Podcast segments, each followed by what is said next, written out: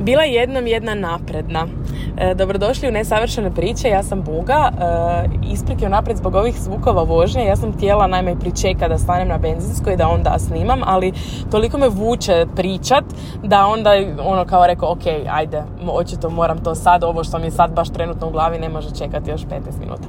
Uglavnom, danas vam zapravo želim prepričati dvije priče koje nisu moje, koje su do mene došle. Ja ću vam prepričati ono što sam ja čula.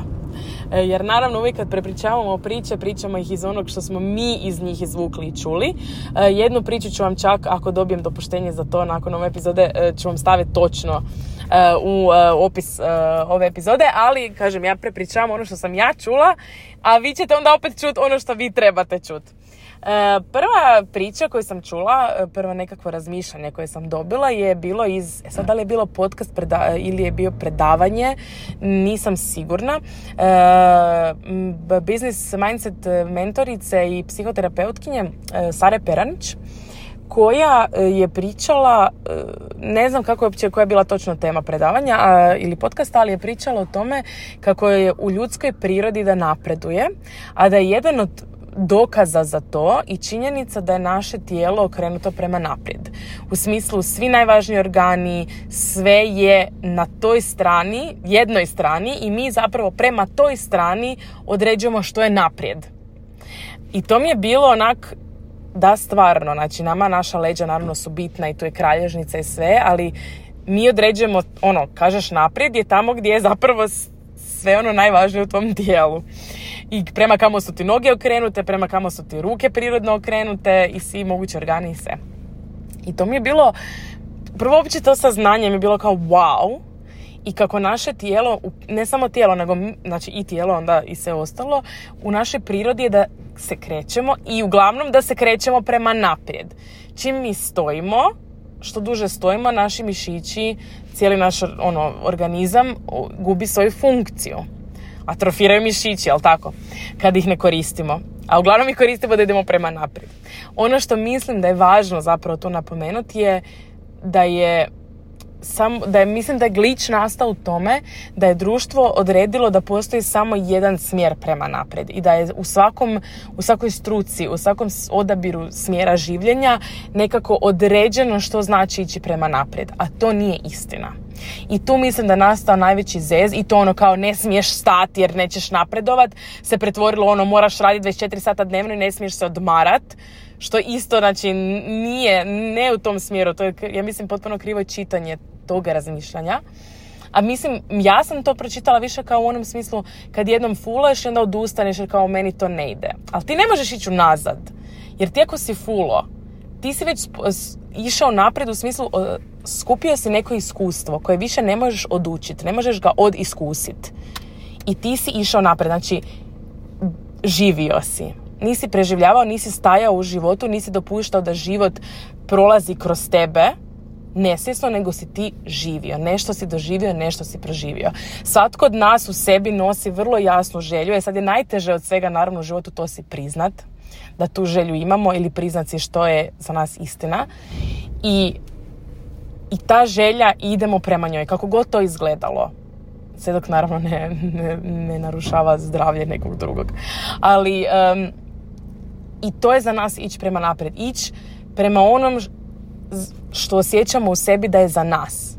Ali mi nekad onda odustanemo jer mislimo a netko je predodređen za ovo, a netko nije. Meni je genijalno pitanje koje je mene postavila jedna moja coachica Barbara Tursan Mišić koja je rekla a ko to predodređuje, prosti? Ko je taj koji kaže evo ova osoba je predodređena, ova ne? Mi smo ti koji smo svi stavili neke labele i onda mi odustanemo i onda stojimo na mjestu i ne idemo za tim što je za nas i što želimo iskusiti.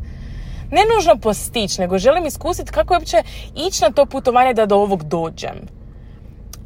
I onda to je stajanje za mene. Nije za mene doslovno stajanje, ne radim sad sat vremena ili odmaram se tjedan dana, nego ne doživljavam, ne živim život. A stvoreni smo da idemo naprijed. Da mi prolazimo kroz život, da mi hodamo kroz život, a ne da stojimo i da život ide kroz nas.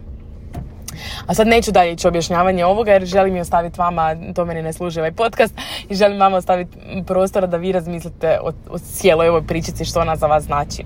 A druga pričica koju ću opet ja kažem prepričati onako kako je se ja sad sjećam, pogotovo vozim, ne mogu ići čitati sad točan citat, je podijelila sa mnom moja prijateljica, suradnica, kolegica, partnerica, sve moguće, Elma Tomić, koju možete naći, stavit ću njene Instagrame u opisu ovog profila, u opisu ovog podcasta, možete naći pod njenim umjetničkim El Makis, koja, evo, trenutno surađujemo u kazalištu Mala scena i vozila je, napisala mi je to, išla na gostovanje sa predstavom i vozila je kombi i sišla je s autoceste gdje možeš voziti 130, ajmo reći, i na cesticu koja je, po kojoj ne možeš voziti tolikom brzinom, jer pogotovo sa teretom koji mi imamo u našem kombiju, kaže ona kao, znaš da će te izbaciti cesta ili će se nešto dogoditi, ili ćeš ti cesti nešto napraviti, ili će cesta napraviti nešto tebi. I kaže ona kako je to kao, to smo mi, ta cesta smo mi, a auto ili kombi su svi oni ljudi kojima dopuštamo da ulaze u naš život. I sama cesta postavlja neka pravila ponašanja. I sad je pitanje hoće li ti ljudi cijeniti to ili neće. I što će se dogoditi ako ne? Hoćemo li mi njima dopustiti da onda se tako ponašaju prema nama, pa mi snositi posljedice, ili će jednostavno zbog toga jednostavno ispasti iz našeg života, jer je to jednostavno posljedica nepoštivanja pravila ceste kakva je.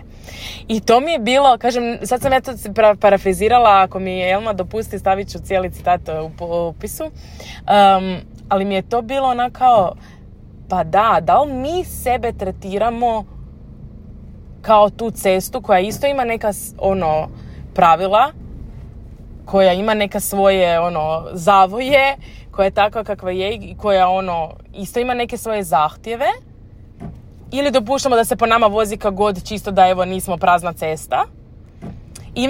To ima toliko slojeva u toj priči, to mi je bilo onako wow, baš onak super, i toliko se toga može iščitati. I opet kažem, ne želim i neću ja ići iščitavati sve što sam ja u njoj vidjela.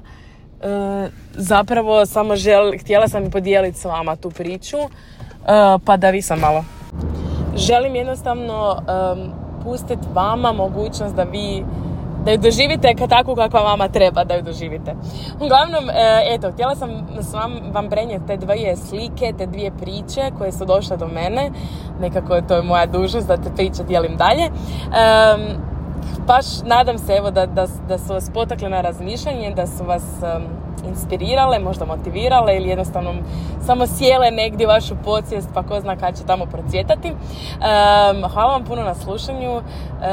Voljela bi da podijelite sa mnom kako su vas dojmile ove priče i vaša razmišljanja.